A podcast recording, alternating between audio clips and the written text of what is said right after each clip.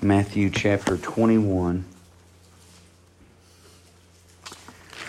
So, beginning in about the 23rd verse, I just read a verse here and then we'll look a little farther. And when he was come into the temple, the chief priest and the elders of the people came unto him as he was teaching, and said, By what authority doest thou these things?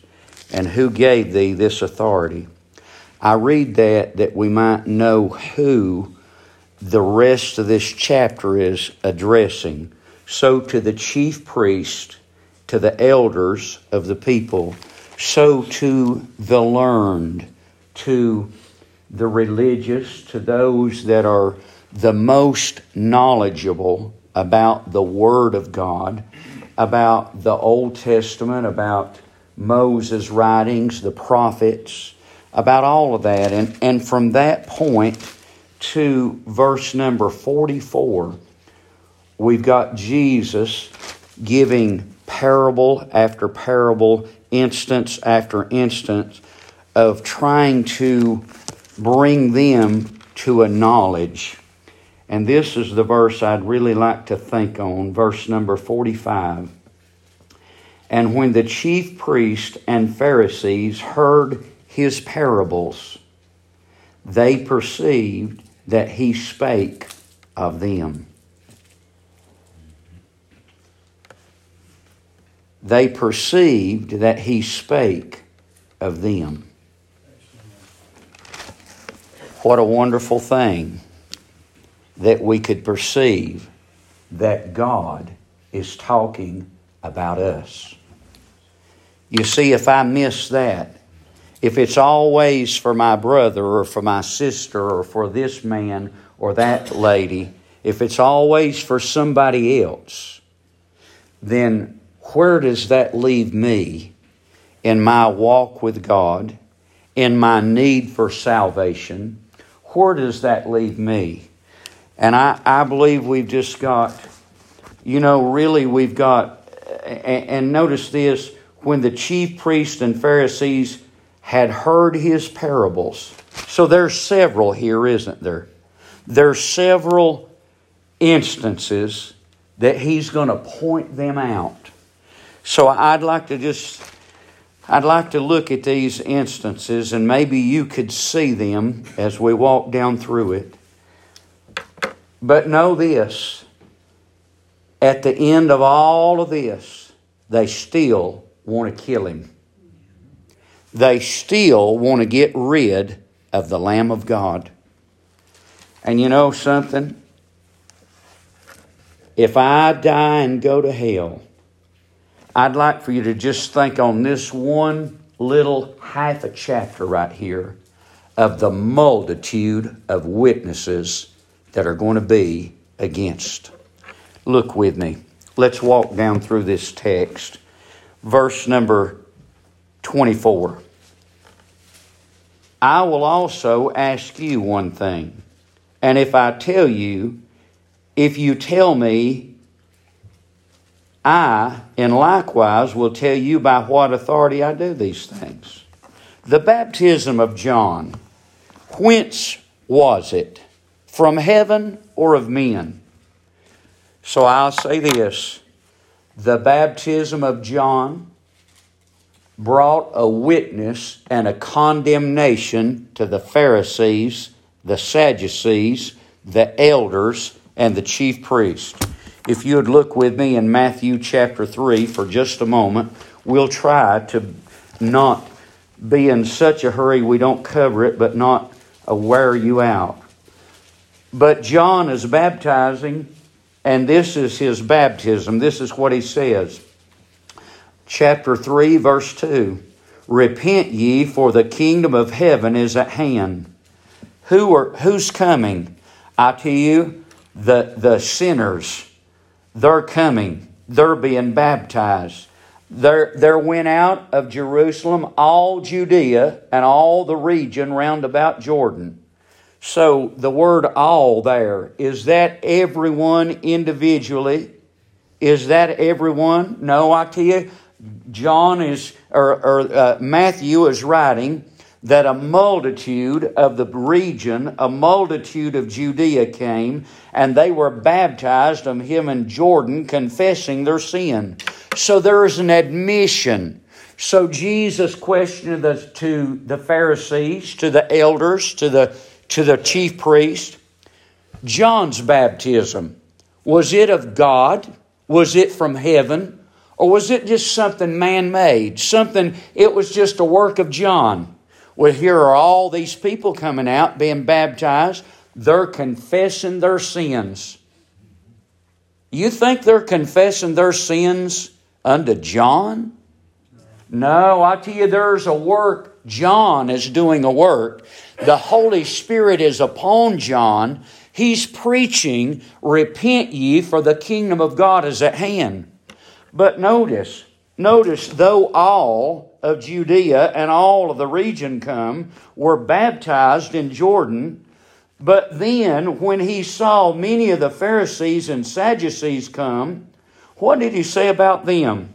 O generation of vipers! O you snakes! What are they? They're poisonous. They are a group of people that are poisonous to the rest of the people. What's wrong with these people? Now, remember that they're the most knowledgeable, they're the most religious, they're the ones that have studied the Bible. They're the ones that have the most knowledge of the Bible. They are a group of people that have been set up. They're separatist as far as the Pharisees are concerned. They're probably in the lineage of Abraham in another sense. They're through the lineage of Levi if they're the priest and the, and the leaders, but they do not come to be baptized of John. They did not come to confess their sin. You know what they are? They're righteous in their own selves. So I would say this in the book of Matthew, chapter 21, according to the Word of God, this is what they say. They're going to condemn themselves right here.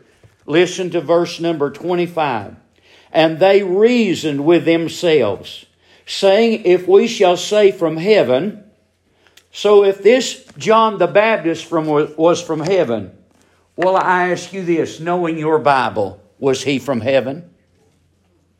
Did God send him? He's the forerunner of Christ, isn't he? He was born as a promise of God, wasn't he?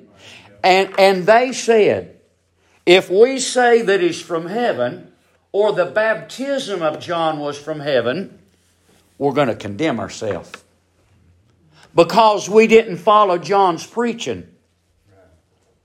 But if we say that it was from man, then the people's going to rail on us because the people believed in the baptism of John.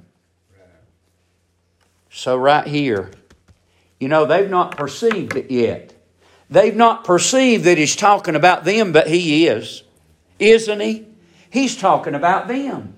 So, you know, I need to think about this scripture. Is this scripture only applicable for 33 AD?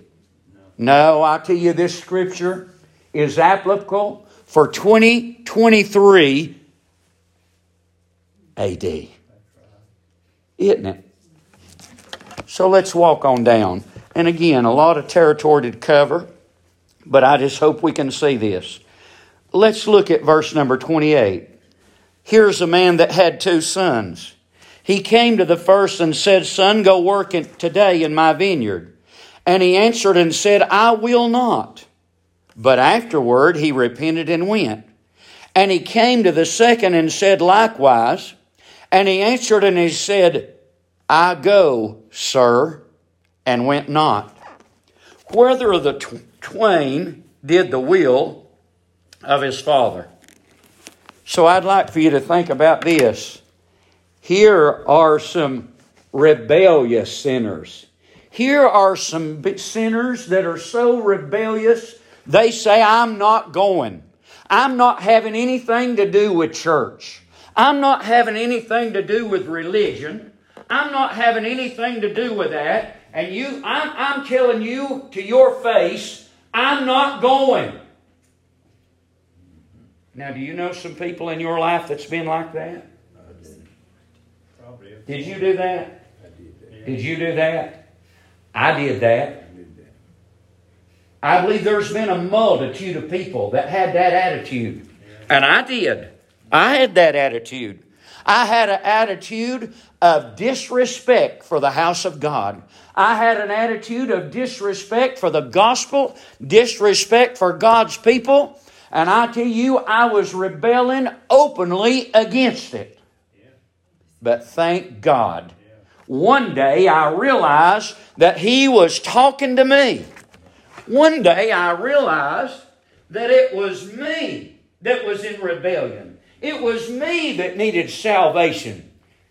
Jesus, remember now, Jesus is talking to the Pharisees and the elders. There was another group there that said, Sir, oh, they're respectful, aren't they? They've got an outward show that they're going to go. They're going to live for God. They're going to be dedicated to God. They're going to work for God.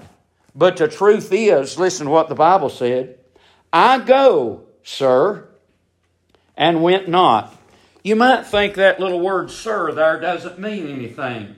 But you know what it does? It just brings greater condemnation on them because there was an outward respect, but inwardly and by action, there was nothing done. They said, I'm going, I'm going to go to church, I'm going to live for God, I'm going to dedicate my life to the Lord, but they never did it. But the, the rebellious, the disrespectful, those that the world would say there's no way that they'll ever get saved, Thank God, God brought a condemning word, and God come by with His Spirit and revealed unto them that there was salvation for them. I tell you this, friend, you will never ever get too low, too dirty, too nasty, too ungodly, too far down for God to save you. But you certainly can be too self righteous, too good, too upright, too much of a pretender for God to ever do a work in your heart. Don't forget who he's talking to. He's talking to a people that outwardly put on a show of being religious and being right and being children of God. Walk with me a little farther. The Bible says to us in verse number 31 whether the twain did the will of the Father. They say unto him, Verily, I say unto, uh, they say unto him the first. Jesus saith unto them, Verily I say unto you, that the publicans and the harlots go into the kingdom of God before you. You know, here are some notorious sinners. I mean, here are some big sinners as far as these Pharisees, Sadducees, there's nobody any lower than the harlots and the publicans. Nobody any worse. Nobody more ungodly. Nobody more unrighteous. Nobody, the truth is, by the Pharisee that went down to the temple, you know what he, he thought about himself? He said, Oh God, I thank you that I'm not like that old publican over there. I thank you, oh God. But you know what that publican did that day? That publican had his face to the ground, smote on his breast, and said, God be merciful unto me, a sinner. But the Pharisee did not see himself as a sinner. But I tell you, Jesus saved notorious sinners, great sinners, ugly sinners, nasty sinners, sinners that the world would say there's no hope and they don't deserve to be saved. I'll tell you, that's the ones that the Lamb of God came to save. Look at the condemnation here. So the condemnation of a Pharisee, no, no condemnation there. The condemnation of a publican and a harlot. Wouldn't that be awful? Wouldn't it be awful to go through this life being religious and self righteous and a harlot get into the kingdom of God and you miss it. You might think, well, that, that, that's an awful thing to say. No, I'll tell you what they did. They repented at the preaching of John. Will I have to repent? Yes, I will. And know this all of this time, Jesus is revealing and showing unto the religious crowd, He's talking about them. They perceived that He spoke of them. You know, isn't it something that folks never perceive that God's speak, speaking to them? I, I, I'm amazed. Yeah, I'm amazed. He, he said in one place, he said, Well, we go down to the marketplace and there's dancing and there's music and nobody comes. And we go down to the funeral home and there's weeping and there's crying and nobody comes. You know what he says? It doesn't matter whether it's the Son of God bringing joy or John the Baptist bringing condemnation. Nobody needs anything. Like he, what he was doing, he was bringing his parables down to them. I'll tell you, the notorious sinner, thank God they can be saved. You, you, you, you just ponder on that. You ponder that Jesus saved a harlot named Rahab, and out of her came a Obed and a Boaz and a Ruth and friend, right on down the line, and there came a Jesus. you know something? You don't get too dirty for him to save. But I tell you what, you can be too self righteous for him to save. Well, let's read a little farther. So the Pharisees and the publicans believed when they had seen it, repented. They repented, but the you, you, you believe not. You, when you had seen it, what did they see? They saw the publicans and sinners come to John's baptism. I believe they saw a change. They saw a changed life. You know, I, I can see that. I know folks in here, I know people sitting here that God has changed their life, that there is a visible change. You know people that God has made a visible change. You might have thought that they were notorious sinners. You know, there was Jesus at, at Simon's house. And Simon said, if, that, if this man were a prophet, he would know that this woman is a sinner. Why is he allowing her to put her hands on him, to pour that oil on him, to weep on his feet? She's a sinner. That word meant a known sinner, a notable sinner. But I tell you, thank God the Lord Jesus Christ was able to save notable sinners, rebellious sinners, ungodly sinners. I tell you, sinners that the world would say there's no hope for them, the Lord Jesus is able to save them. But if we never perceive ourselves as a sinner, if we never perceive that He's speaking to us, what hope do we have? Look with me on down. So there was a man that planted a vineyard, and he hedged about it, and he digged a wine press in it, and he built a tower, and he let it out to husbandmen. We could read this over in about the fifth chapter of the book of Isaiah. And I tell you, you talk about opportunity. Look at the opportunity that God has afforded you. Look at the opportunities that God has given unto you. I tell you what He's done. He's made everything available for you to repent and be saved. He, he, he, he let this vineyard out to the husbandman. He hedged it. He planted it with the choicest of vine. He sent the Word of God to them. I'll tell you by the Word of God right here. He sent three different uh, people to come and to get something from the vineyard. He was come desiring fruit from the vineyard. So you think about it. He sent Moses and the law.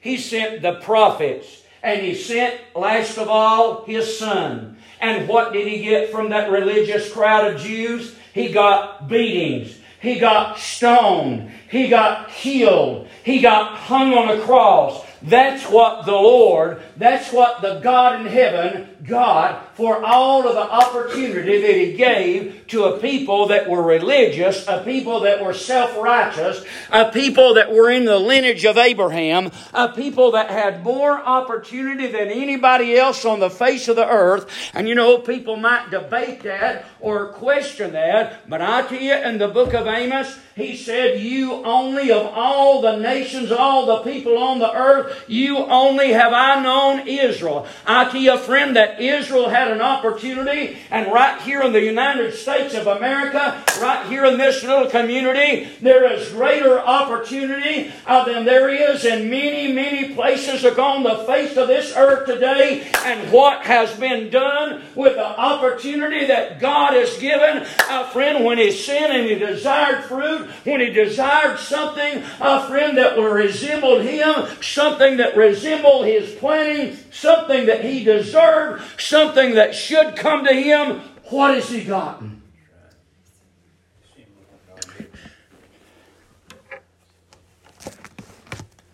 You know, religion is going to send a multitude to hell. It is. Preachers are going to send a multitude, not literally, not literally. The preacher's not going to send people to hell literally. But I tell you, by the lies, by the lies that have been given out, I, I, I believe there's going to be an answering for that. I really do. I, I believe if, uh, that there's going to be an answering to the lies that have been told. You know, if there is, if there is greater degrees, and it's more tolerable for Sodom and Gomorrah than it is for Bethsaida and Capernaum.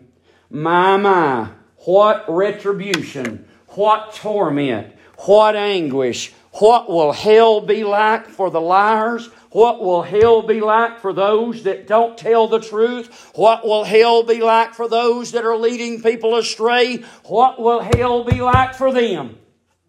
Right here's a group of people that have had greater opportunity than anybody else. You think the harlot and the fair, and the publican had the opportunity that the elders and the Pharisees had? They did not. They did not. They did not have that opportunity. Listen to the word of God.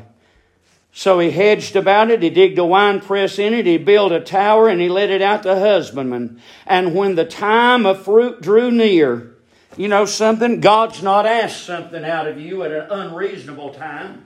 He didn't ask you to be saved at three years old. He didn't leave you without any knowledge. He didn't leave you without any knowledge of your sin. He didn't leave you without a witness of the Word of God. He didn't leave you without a witness of other people that God has changed their life. He didn't leave you without an opportunity. At the time of fruit is sin. I tell you, it's time, friend. It's time today that we bring something of some fruit unto God. It's time today that we answer for the opportunity that we've been, been given. I'll tell you that God is saying this, and people are perceiving that He's speaking about me. He is. Yes, He is.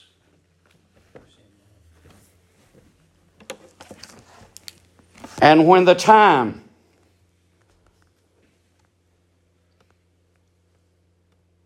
And when the time of fruit drew near, he sent his servants that they might receive the fruit, that they might receive the fruits. I ask you this what's God getting for all of his investment? For the Word of God through Moses, the first five books, for the major and minor prophets, for the four Gospels, for the epistles, for the Holy Spirit, for Jesus Christ, the Son of God that died on the cross, sent us the Holy Spirit and sent us a word from heaven above. What's God getting from you? What is God receiving for all of his investment. Listen to Galatians, Galatians chapter number 5. But the fruit of the Spirit is love. That's first on the list. Love for what? Love for who? By here, there should be love for the man that planted the vineyard, shouldn't they? There should be love for the one that sent the gospel, shouldn't there? There should be love for the one who sent his son to die. There should be love for the one who sent the Holy Spirit to us and brought us under conviction and brought us to a place of realization of our sin and our shortcomings and our need for a Savior. To know that there is a judgment to come, we ought to love Him. We ought to love Him for sending the law and bringing us guilty. We ought to love Him for sending the gospel and bringing us joy. We ought to love Him for sending Jesus and bringing us sacrifice that satisfied God. We ought to love Him, and there is love and joy and peace and long suffering and meekness. Oh my. Where are those things? Where are those fruit? Where is that fruit of the Spirit of God? He tells us in Romans chapter number 9. Romans chapter number 9, he says this For whom he did foreknow, he also did predestinate to be conformed to the image of his Son, that he might be the firstborn among many brethren. That word conformed, that word means to be jointly formed. How could I be like? To be conformed to the image, that my life would be likened unto the Son of God. Would you say this, friend, that there could be no greater conformity to be jointly formed? I tell you, it must take a joining of the Holy Spirit unto you. There must be a joining of the Spirit of God in your life for you to become like Jesus. They were first called Christians at Antioch. To be Christ like. Right? That's, that, that's sort of the meaning. To be Christ like. What would make me Christ like? I don't believe there could be any greater Christ likeness than for your life to be under the control and under the fulfilling of the Holy Spirit of God in your life. There could be nothing greater than a joint forming the Holy Spirit of God working in you, transforming you. You're not conformed to the world, but you're conformed to the image of Him who dwells within you. And if there's no conformity, if there's no change, if there's no fruit of the Spirit of God, then you know what? All of God's investment, all of that, uh, uh that, that hedging, all of that planning, all of that. And you know something? He didn't just send one time. He sent over and over and over again and is looking for fruit out of the life of the religious crowd, over the crowd of impostors, over the crowd that said, Yes, sir, I go. But they didn't go. So he sent other servants more than the first. They did unto them likewise. But last of all, he sent unto them his son, saying, They will revere my son, they will reverence my son.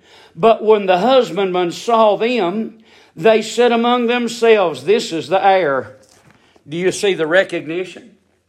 You see they recognize him? This is the heir. Let's kill him. You know what they want? They want the blessing of the Father, but they don't want to acknowledge the Son. They know that this is the Son, but there's an open rebellion and rejection against the Son of God. That's what's going on in our world today an open rejection against the Son of God. But know this all these little parables, he's speaking about them. Could I put my name there in them? Could, could I read it like this? And when the chief priests and the Pharisees had heard his parables, they perceived that he spake, he spake of me. He's talking about me. I perceive that he is talking about me.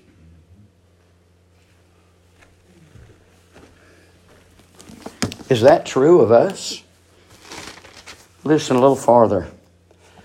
When the husbandmen saw the son, verse 38, they said unto them among themselves, This is the heir.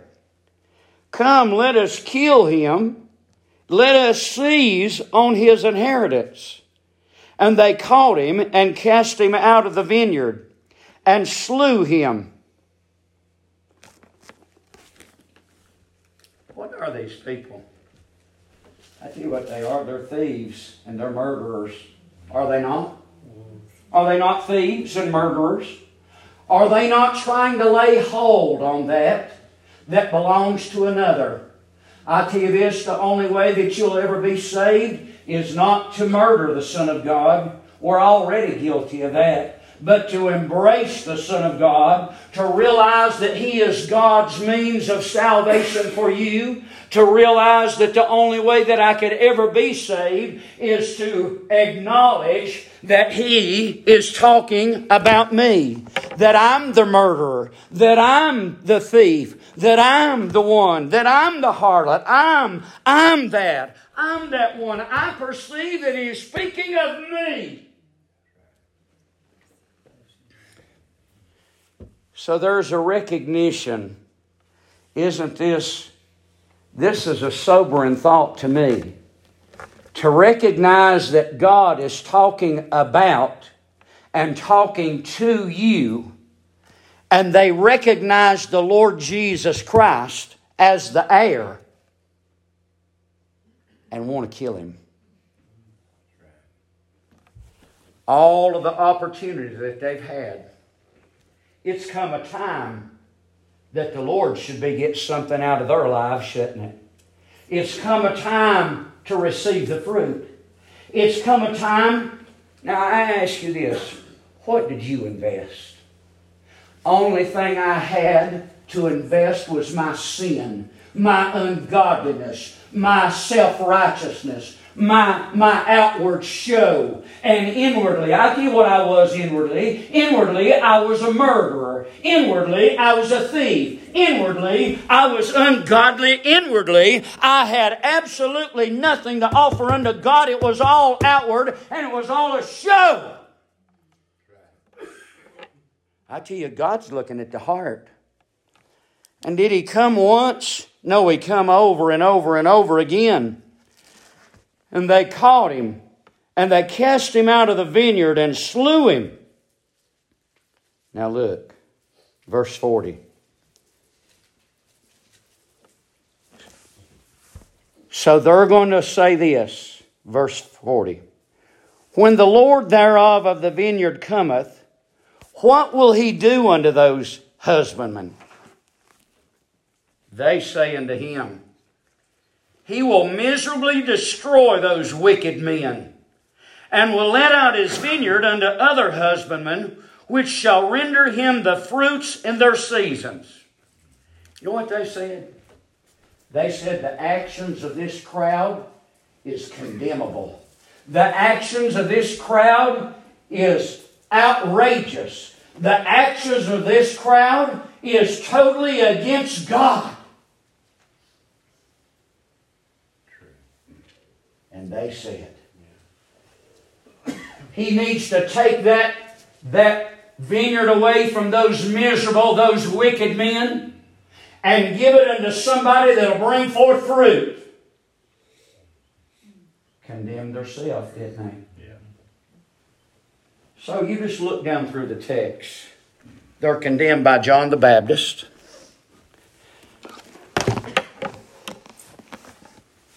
They're condemned by the harlots, by the publicans.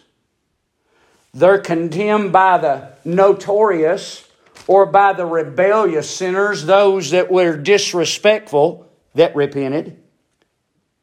They're condemned by the actions that they look at and see. They condemn themselves. What should, you know, the Lord says, you tell me, what do you think we ought to do?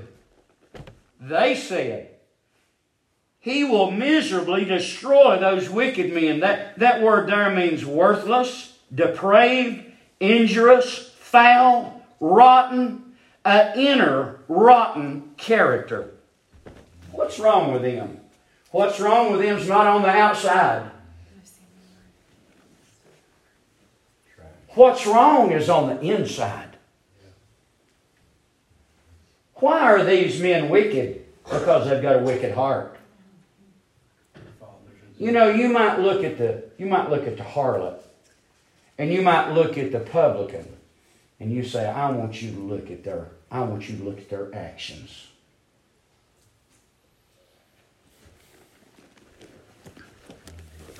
They looked at these actions and condemned them. When they beat one, stoned one, tried to kill and did kill the Lord Jesus and seize on the inheritance as thieves, as murderers, they condemned those actions. But the only problem with that is they condemned themselves. You see, we look around and we look at the outside and we see how wicked and how vile that our world is. The truth is, that's the way that I was on the inside. I was rotten and wicked and ungodly and vile and a murderer and a thief inwardly. You know, I could say honestly, as far as murder, as far as being a thief, as far as beating, as far as stealing, you know, I, I could say, you know, I, I wasn't guilty of that, but I was inwardly. Maybe not outwardly, but I was inwardly. The Lord says to us,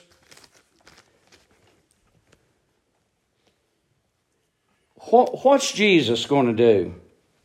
In, in the big picture, what's going to happen? They're going to crucify the Son of God. The Jews are going to say, Let his blood be upon us and our children. And was it? Yes, it was. It still is today. I, am sorry to say, but the truth is today, as far as a whole, they're still rejecting the Son of God. They're still rejecting the Lord Jesus Christ. What did Jesus do? I tell you what he did. He sent the gospel to the Gentiles. He sent the gospel not, not any longer not any longer to a little nation called Israel. But I tell you, he sent the gospel to Samaria. He sent the gospel to Judea. He sent the gospel to Greeks. He sent the gospel to Rome. He sent the gospel all over the world, and there's still a group of people called Israel today, for the most part, that are still rejecting the Lamb of God. How do I apply that today? Well, right here in this church, the notorious sinners, the rebellious sinners, those sinners that said, I'll never come, I'll never go, I'll never go with that crowd, I'll never believe the Word of God, some of that crowd is being saved and a group of people that have been raised in church, a group of people that has been here for years and years, a group of people that are religious outwardly, are still dirty on the inside, a group of people that God has moved away from. And I tell you, friend, I don't know when it is or what point it is, but I do read this that God turned a group over to a reprobate mind in the book of Romans. I do read that, that He left them. I, uh, your house is left unto you desolate, O Jerusalem. I tell you, there comes a day uh, that God will no longer deal with man. He told Noah, he said, My spirit shall not always strive with man. I'll tell you this, friend. People can reject it all they want to. If God doesn't strive and doesn't wrestle with man, there'd be nobody saved. If God did not overpower and friend bring man to a revelation of his condition and the Holy Spirit of God do a work in a man's heart, he would never ever be saved. You say all you have to do is make a decision, all you have to do is make a choice. I tell you, friend, you've never ever made a choice without something previous causing you to make that choice. It is against your nature to choose Christ. It's against your nature to come and be saved. It's against your nature to come and believe the Word of God. But thank God by His Spirit and by His power, He can change our desire and change our want to, and you can come to the place that you want to be saved. These people are condemned. Through this parable, over and over and over again, they're condemned. Right here in verse number 41, they condemn themselves. Listen to verse number 42 and 3. Have you not read? Are these readers? These are readers. Oh, yeah. Listen who they are now. Don't forget verse 23 come unto the temple the chief priest and the elders of the people. Are these readers? These are readers. Have you not read?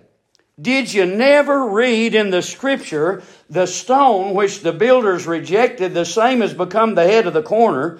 This is the Lord's doing, and it is marvelous in our eyes. You can read that in Isaiah chapter 8. You can read that in Isaiah chapter 28. You can read that in Isaiah chapter 29. Therefore I say unto you, the kingdom of God shall be taken from you and given to a nation bringing forth fruit thereof.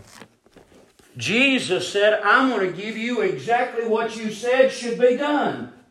Isn't that right? Yeah. Didn't they just say that's what should be done?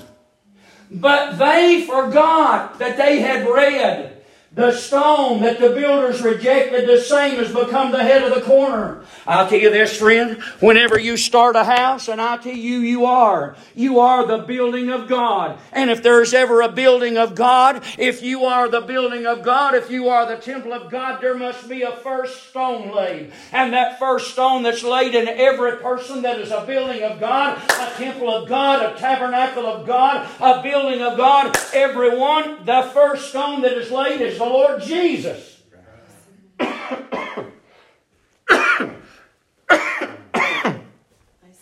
you know what people are going to do? They're going to reject Him. you can't build a house of God without Jesus Christ being the first stone laid. Where's that laid? In the heart laid in the heart.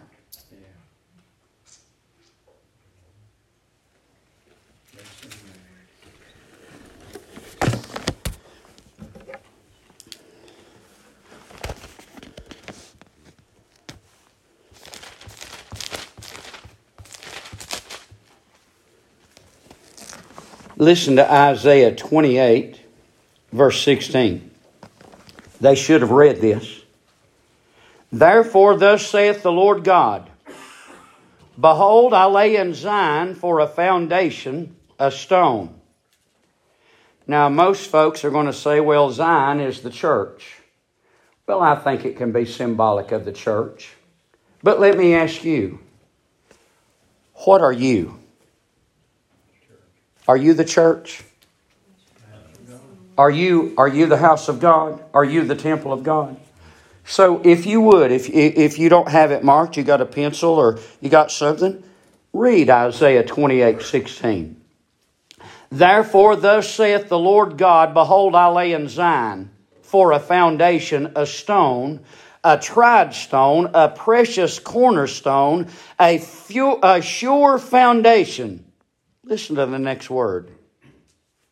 He that believeth. Where's the stone laid? It's laid in the heart of the individual. Though we as a body, though we as a collective group make up the church, but we are individually. He hath laid in Zion. The word Zion can mean several different things, but I say this it is the dwelling place of Yahweh, the God of Jacob. Read it. You look it up and read it, find you some definition. It also means this a parched place, a desolate place. You talk about an empty place and a parched place. My heart was a scorched, barren, waste, howling wilderness. And God Almighty laid a stone, the stone of the Lord Jesus Christ, He laid in my heart. And you know something? I'm never going to be ashamed. Isaiah 28 16. A stone, a precious cornerstone, a sure foundation. He that believeth shall not make haste. So, should they have known that? So, what's condemning them now? We could say it two ways. We could say the Word of God is condemning them. We could say the prophet Isaiah is condemning them. We could say that their own reading and their own teaching is condemning them. I tell you, you talk about a people that's under condemnation. It's just over and over. Therefore, I say unto you, the kingdom of God shall be taken from you and given to a nation bringing forth fruits thereof. And whosoever shall fall on this stone shall be broken. Broken how? Very good, David. Amen. Inwardly. Broken inwardly. Broken in heart broken in thinking, broken in emotion, that if you fall on the Lord Jesus Christ, you come to a place that you have a need of salvation. You come to a place that you realize your sin. You come to a place that you are going to repent. Your mind, you're going to think again. You know, I thought for years I was just fine. But I tell you, one day I repented, I thought again. And after I thought again, my actions changed. After I thought again, I repented. Not only did I think again, but I tell you, I had a different action and a different attitude because God did a work on the inside. A friend, God's doing this work. I'm either going to fall on this and be broken inwardly, or this is going to fall on me and crush me to powder.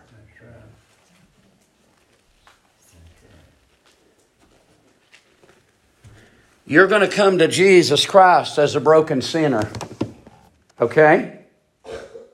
You're either going to come to Christ as a broken sinner or Jesus Christ, the rock of ages, is going to fall on you and grind you to powder, and in hell you shall lift your eyes.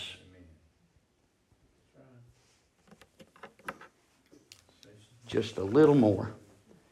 When the chief priests and Pharisees heard his parables, they perceived, they understood, they put it all together. That's what perceive means. They put it all together. They understood, they perceived that he spake of them. But when they sought to lay hands on him, they feared the multitude because they took him for a prophet condemned again. Are they not? Look at them. They can't carry through with what their desire is because of the crowd. The multitude is going to condemn them again. How many times? I don't, I, I don't know. I hadn't counted them. I'd say eight, nine, ten times in 20 verses, they're condemned. They perceived that he spake of them. I tell you, it'd be good. Every time I hear a sermon, every time I read the Word of God, it'd be good for me to perceive that God is talking about me.